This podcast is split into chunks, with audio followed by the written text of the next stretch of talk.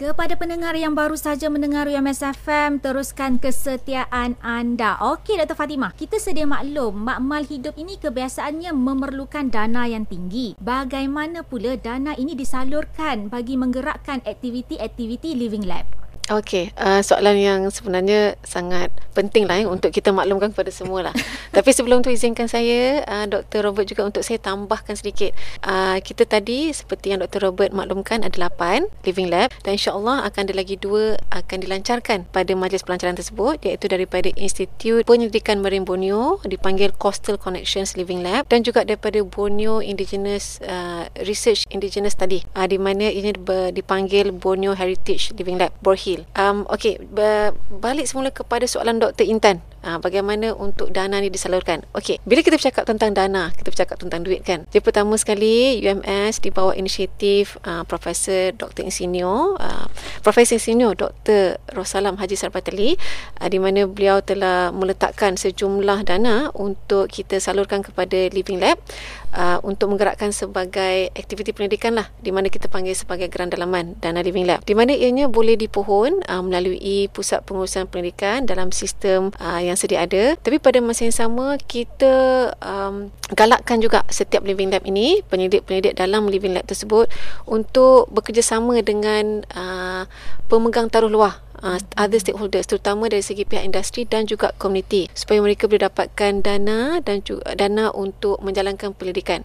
Jadi uh, ada sebahagian daripada Living Lab yang sedia ada telah pun berjaya buat uh, connection atau hubungan dengan beberapa pihak industri luar dan di situ juga boleh kita dapatkan dana untuk menjalankan pendidikan tersebut. So maksudnya dana-dana ini tadi boleh juga didapat dalam bentuk geran lah kan? Ya betul dalam bentuk geran. Luar. Dari luar ya betul uh. Dr. Intan. Okey terima kasih Dr. Fatih Fatimah. Okey Dr. Robert, bila kita nak mewujudkan living lab ini, adakah wujudnya nanti peluang-peluang pekerjaan? Sebab ini penting ni. Ya betul. Sememangnya ada. Uh, umumnya hanya living lab UMS tertentu sahaja yang akan mewujudkan peluang perniagaan hmm. tapi semua living lab UMS akan mewujudkan peluang pekerjaan uh, peluang pekerjaan tu sama ada dalam bentuk uh, research assistant, pembantu penyidik. Mm-hmm. uh, dan apabila living lab tersebut menjurus kepada uh, kajian tertentu ataupun mungkin dari segi pengoperasian sesuatu aktiviti contohnya di sepulut makanya dia akan memberi peluang kepada komuniti di sana tu sama ada menjual produk mereka ataupun me- menyediakan bahan mentah. Jadi ini merupakan satu peluang pekerjaan kepada komuniti tersebut apabila living lab tersebut beroperasi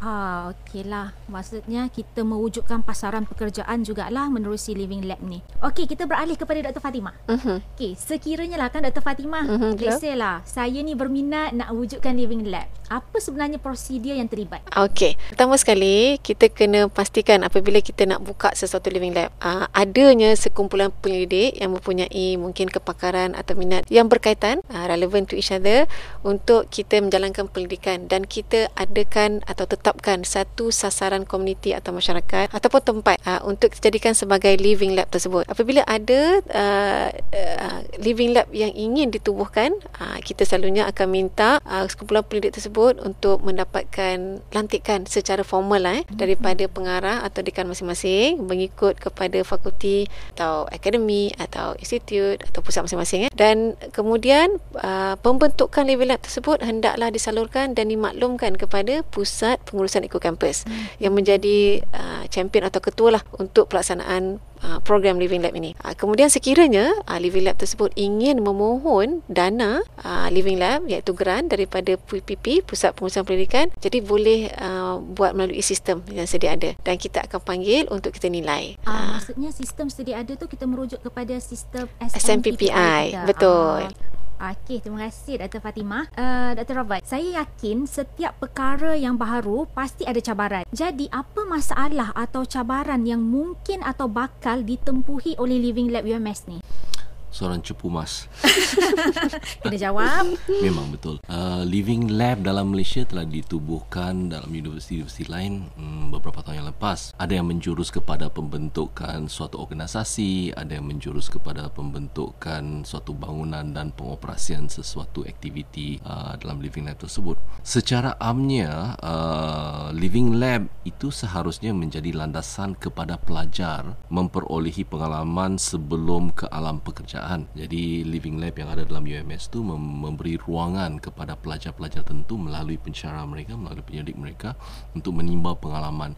Mereka tidak seharusnya pergi mohon uh, tempat kosong untuk buat latihan industri 6 bulan. Mereka boleh lakukan melalui living lab uh, apalagi kau uh, katakan living lab tersebut seperti Jawala living lab di mana dia terus kepada industri uh, perkayuan ataupun mungkin living lab yang berada di Tawau di mana dia merujuk kepada uh, kajian-kajian mengenai cara memajukan uh, sektor pertanian dengan menghasilkan produk-produk daripada tanaman contohnya. Um, bagaimanapun kita faham bahawa pelajar juga kena memenuhi keperluan akademik masing-masing. Uh. Uh, oleh itu cabaran yang bakal dihadapi oleh uh, UMS ialah penyelarasan living lab tertentu, bukan semua, tertentu sahaja dengan program-program sarjana muda yang ditawarkan oleh universiti. Jadi adalah fakulti-fakulti yang ingin membentuk living lab masing-masing. Mm-hmm. Mereka berpendapat mereka boleh kaitkan dengan uh, program-program sarjana. Kalau dapat, bagus. Eco Campus, proses-proses campus tetap akan sokong. Uh, tapi dia bukan suatu perkara yang mudah disebabkan semestinya dia memerlukan uh, sokongan daripada pihak pengajian tinggi persekutuan. Mm-hmm. Sebab dia melibatkan pengubahsuaian sedikit uh, struktur pengajaran. Uh, selain itu, bagi living lab yang tertumpu di satu lokasi yang spesifik, uh, contohnya seperti di Sepuluh jauh, uh, di Tawau jauh juga. Uh, kita nak juga ia membantu kawasan lain living lab ini. Jadi dari segi cabaran, selepas living lab tersebut berjaya mencapai objektif, nak pindahkan aktiviti tersebut di tempat lain supaya dia boleh membantu komuniti dan industri lain tu satu cabaran juga. Hmm. Uh, jadi ini adalah antara dua cabaran yang Living Lab UMS akan berhadapan dalam beberapa tahun dari sekarang. Hmm. So ada baiknya kalau pencara uh, ketua Living Lab sekarang ni lihat juga bagaimana cara untuk uh, mengembangkan Living Lab mereka uh, selepas 2 3 tahun sekarang. Okey, terima kasih uh, Dr. Robert. Saya yakin ah uh, pensyarah-pensyarah UMS akan menyahut cabaran tersebut. InsyaAllah. InsyaAllah. Okey, nampaknya kita telah pun sampai ke penghujung rancangan. Apa harapan Dr. Fatimah terhadap Living Lab UMS dan perancangan akan datang? Silakan. Uh, mungkin saya just tambah sikit lah kan, Dr. Dr. Robert.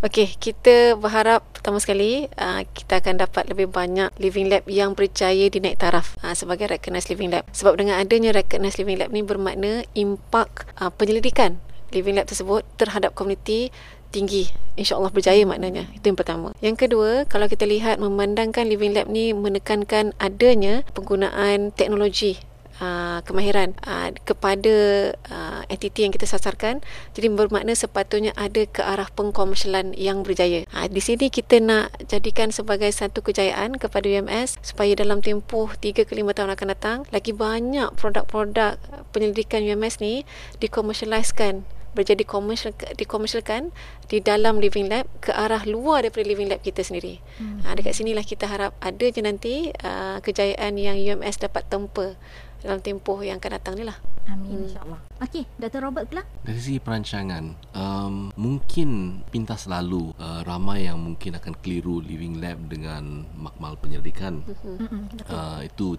bukan satu perkara yang yang mustahil. Dari sebab dari segi struktur dia pun dia hampir sama. Perbezaan dia tu ialah lebih kepada uh, siapa yang melaksanakan living lab tersebut. Uh, di mana living lab tu diharapkan bukan sahaja pensyarah ataupun penyidik yang melaksanakan aktiviti-aktiviti dalam living lab tapi juga student pelajar-pelajar kita mengambil peluang untuk melaksanakan sesuatu inovasi ataupun suatu pendidikan uh, di bawah penilaian uh, pensyarah masing-masing. Jadi dari segi perancangan kita harap Living Lab ini boleh berterusan. Kita harap dia boleh menjadi platform kepada pelajar kita uh, terus ke depan terus mencuba sesuatu yang unik, cuba membawa kemajuan, uh, inovasi kepada komuniti dan industri secara terus. Uh, dan mereka tidak perlu khawatir tentang aspek-aspek uh, pentadbiran contohnya seperti yang biasanya terpaksa dilalui dalam struktur makmal pendidikan yang hmm. ada. Okey, saya ada satu soalan bonus. Hmm. Rasa-rasanya lah kan Dr. Fatimah dengan Dr. Robert UMS FM ni boleh tak jadi living lab? Eh, sepatutnya Kalau tanya saya lah kan Dr. Robert UMS FM ni memang on air kan? uh-huh. uh, memang dah ada dia punya herd sendiri kan 91 point satu. Ah ni saya, kita berjaya nak cuba ni ni promote ni. Okey. Jadi sepatutnya ianya boleh menjadi living lab sebab kita memang dah on air.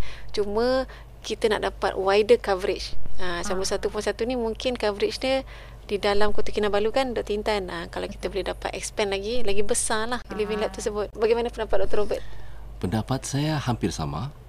Uh, memang kita tidak boleh nafikan bahawa generasi sekarang ni memang cukup arif dengan teknologi. Ada yang social media advance, mm-hmm, mereka me, ini mengkongsikan pengalaman mereka melalui Twitter, TikTok dan sebagainya. Uh, radio nampaknya macam agak ketinggalan. Uh, bagaimanapun apabila terdapatnya sesuatu masalah, internet bermasalah pula, uh, ramai akan balik kepada uh, pangkal which hmm. happens to be radio. Jadi isu dia sekarang ni ialah kalau uh, dia dijadikan sebagai living lab bererti bahawa dia mesti mampu memikul bukan sahaja uh, tanggungjawab yang sedia ada tapi juga berevolusi dengan hmm. dengan teknologi yang sedia ada. Uh, bagaikan uh, contohnya contohnya uh, apabila satu stesen radio dia menyampaikan message-message yang terdapat dalam dalam surat khabar mungkin ada juga message daripada Twitter yang penting untuk disampaikan yang tidak ramai yang akan sedar melalui Twitter masing-masing.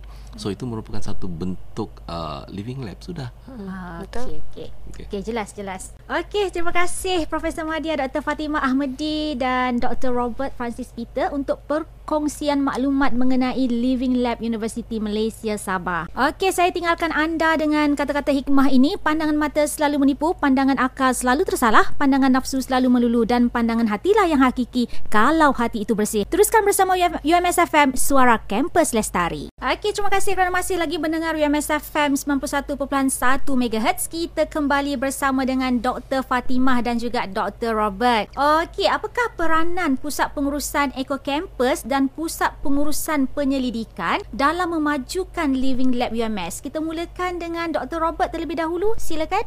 Terima kasih. Uh, ingin saya nyatakan tentang um, peranan Pusat Pengurusan Eco Campus. Uh, sebelum itu ada baiknya juga kalau saya menyelami sejarah Eco Campus dan juga penubuhan Pusat Eco Pengurusan Eco Campus. Mm-hmm.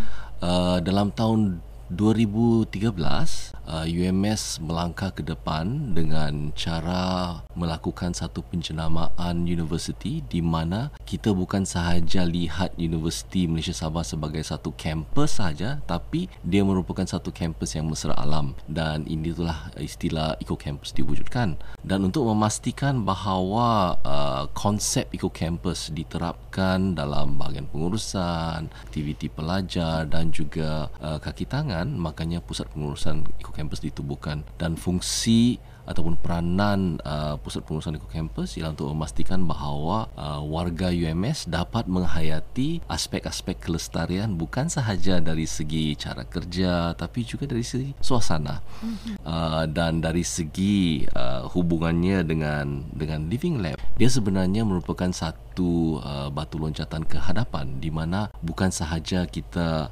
uh, mesra kepada alam tapi sekarang ni kita melangkah ke depan untuk membawa kemesraan tersebut kepada komuniti dan juga industri. Okey, terima kasih Dr. Robert. Uh, Dr. Fatimah bagaimana? Okey, uh, seperti mana mungkin saya tambah sedikit uh, tentang uh, peranan eh Pusat Pengurusan Pendidikan UMS dalam usaha kita untuk memacukan Living Lab UMS seiring dengan inspirasi Datuk Visi kita sendiri uh, ke arah uh, leading towards innovative societies kan sebagai peneraju masyarakat berinovatif. Jadi di mana kita lihat Pusat Pengurusan Eco Campus sebagai champion kepada uh, pelaksanaan Living Lab. Di, tetapi Pusat Pengurusan Pendidikan atau PPP kita berfungsi dalam ke arah me, uh, menyuntik uh, pelaksanaan penyelidikan uh, Living Lab ini di mana kita uh, lihat uh, Timbalan Naib Chancellor Pendidikan dan Inovasi uh, Profesor Insignio Dr. Rosalam Majid Sabatli uh, mengusahakan untuk kita mengadakan pemberian penyaluran dana Living Lab di mana uh, nanti kita akan lihat di dalam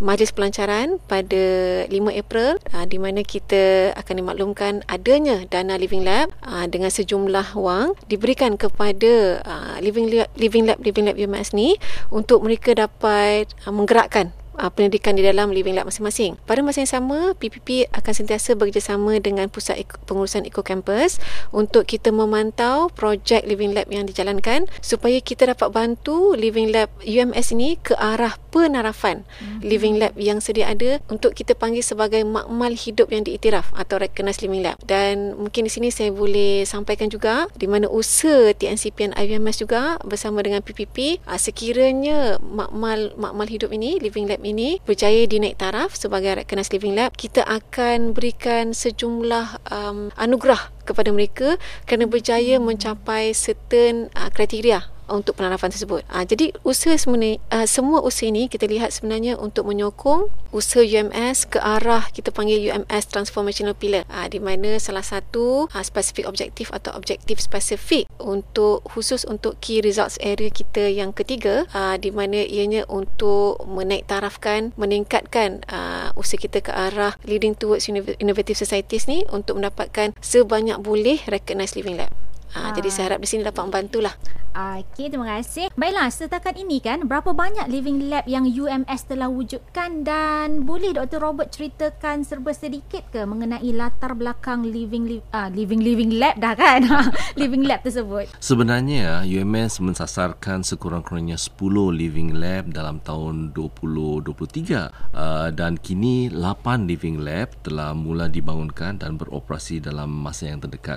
Uh, jadi pihak pengurusan living lab UMS UMS masih menyediakan ruang untuk fakulti, akademi, pusat ataupun institut membangunkan living lab masing-masing memandangkan kita mempunyai target uh, sasaran 10 dalam tahun ni. Uh, antara yang akan beroperasi ialah seperti Jawala Living Lab yang terletak di sepulut bahagian pedalaman dan ia fokus kepada kemajuan industri ladang perhutanan. Mm-hmm. Kita ada juga living lab yang uh, di Balong Tawau uh, namanya Biotech Living Lab dan ia fokus kepada kemajuan produk-produk asas pertanian. Bonensis Living Lab seperti yang telah dinyatakan sebentar tadi oleh uh, Profesor Semada Dr. Fatimah dia fokus kepada agenda pendidikan alam sekitar uh, negeri Sabah uh, dan selain dari itu kita juga mempunyai Astif Living Lab dan Astif Living Lab ni disebabkan oleh latar belakangkan uh, aspek-aspek seni uh, mereka fokus kepada merancangkan sosioekonomi pekan-pekan kecil melalui penjenamaan sosial um, selain itu seperti yang telah dinyatakan sebentar tadi Rural Medicine Living Lab uh, fokusnya adalah kepada meluaskan uh, program bersepadu kesihatan di luar bandar. Jadi inilah antara beberapa living lab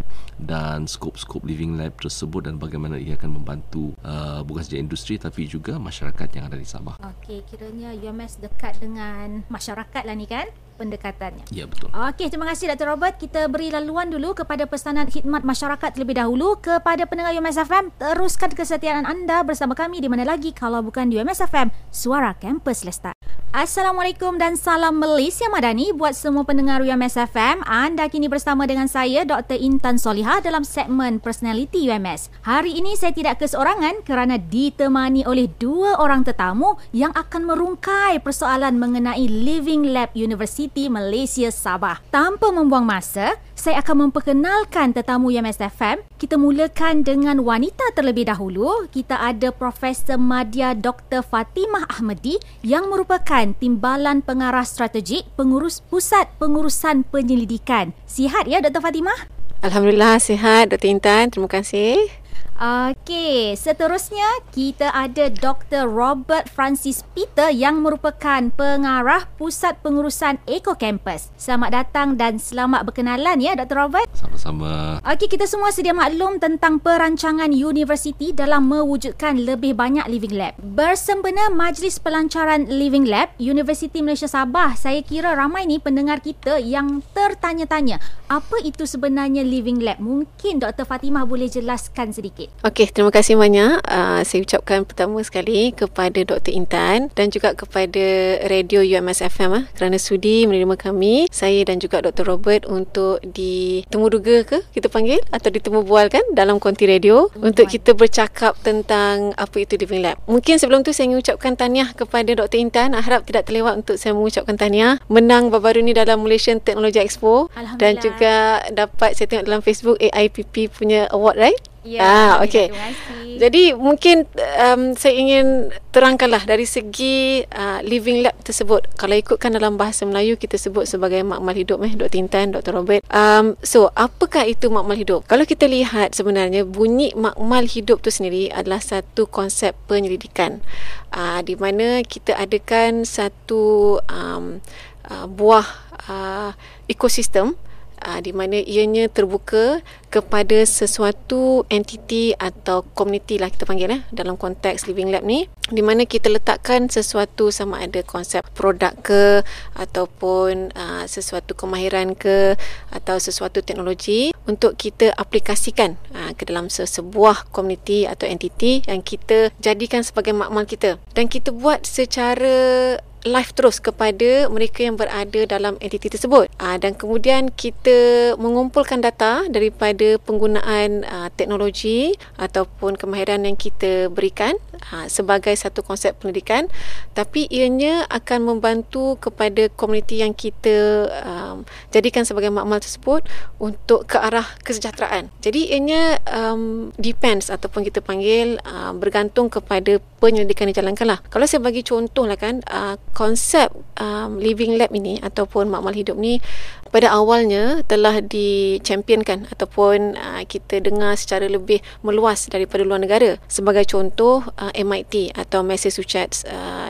Institute of Technology di mana dijadikan kampus universiti MIT tersebut sebagai satu living lab yang besar. Jadi para pelajarnya sendiri, staffnya sendiri adalah sebagai entiti di dalam living lab tersebut. Jadi konsep living lab yang kita bawakan juga adalah sama dalam Universiti Nusa Sabah di mana pelbagai uh, research group ataupun pelbagai uh, kumpulan pendidik uh, telah pun menubuhkan beberapa living lab mengikut kepada kepakaran masing-masing untuk mereka jalankan sebuah uh, ataupun uh, penyelidikan uh, kepada entiti ataupun uh, target komuniti yang mereka uh, sasarkan menurut ataupun berdasarkan kepada kepakaran masing-masing lah sebagai contoh lah kan uh, kita beri di dalam uh, UMS sendiri memandangkan saya sendiri adalah pakar perubatan jadi di dalam fakulti perubatan dan sains kesihatan sendiri kita ada satu living lab di bawah FPSK dipanggil Rural Medicine Research and Living Lab jadi mereka sasarkan komuniti mereka adalah di Sikuati Kudat Dr. Intan uh, jadi mereka uh, target beberapa komuniti di dalam Sikuati Kudat untuk mereka menjalankan penyelidikan uh, secara terus secara langsung dan mereka mengumpul data data dari situ tetapi ianya bukanlah uh, mungkin akan ada yang bertanya apa bezanya dengan uh, kajian yang kita jalankan di universiti ataupun di dalam lab Uh, secara secara dasarnya ianya uh, mesti menekankan sebuah konsep teknologi atau inovasi yang kita bawakan kepada komuniti dan kita uh, aplikasikan inovasi tersebut dalam komuniti yang besar. Sebab tu konteks Living Lab ni lebih kepada konteks komuniti besar atau masyarakat ataupun mungkin boleh jadi sebagai satu konteks wilayah. Ha, sebab tu kita nak Living Lab ni adalah satu skala yang besar. Dan kita jangan lihat Living Lab ni hanya tertumpu kepada manusia. Jadi sebagai contoh, um, kita ada di bawah Institut Biologi Tropika dan Pemeliharaan di mana kita ada Bornensis Living Lab. Mereka menjadikan uh, living lab mereka di kawasan uh, Malabasin itu sendiri sebagai living lab mereka which is satu kawasan yang besar untuk mereka jadikan sebagai satu tempat untuk menjalankan ekosistem penyelidikan. Jadi mungkin secara kasar itulah yang saya boleh sampaikan tentang konsep living lab tersebut Dr. Intan. Okey, terima kasih Dr. Fatimah. Okey, di Malaysia ni kan living lab kita boleh katakan dianya cukup signifikan dalam kalangan universiti peneliti dan penyelidik. Boleh Dr. Robert jelaskan apakah objektif utama kepada penubuhan Living Lab UMS dan apa kelainan yang kita cuba bawakan? Uh, terima kasih. Dalam Malaysia, sebenarnya terdapat 12 institut pengajian tinggi yang telah mewujudkan living lab masing-masing. Uh, dan sama ada pejabat pengurusan kelestarian, pusat strategik ataupun korporat ataupun fakulti yang menjadi urus setia kepada universiti-universiti berkenaan. Umumnya, Living Lab berkenaan ditubuhkan dengan objektif uh, yang fokus kepada penyelidikan bersama pemegang taruh Institut Pengajian Tinggi tersebut. Bagaimanapun, terdapat kelainan sedikit pada Living Lab UMS uh, iaitu ia fokus kepada penyelidikan serta kemajuan industri dan komuniti di Sabah. Okey, terima kasih Dr. Robert. Baiklah, kita berehat seketika dan kembali selepas lagu Sesudan Fitri.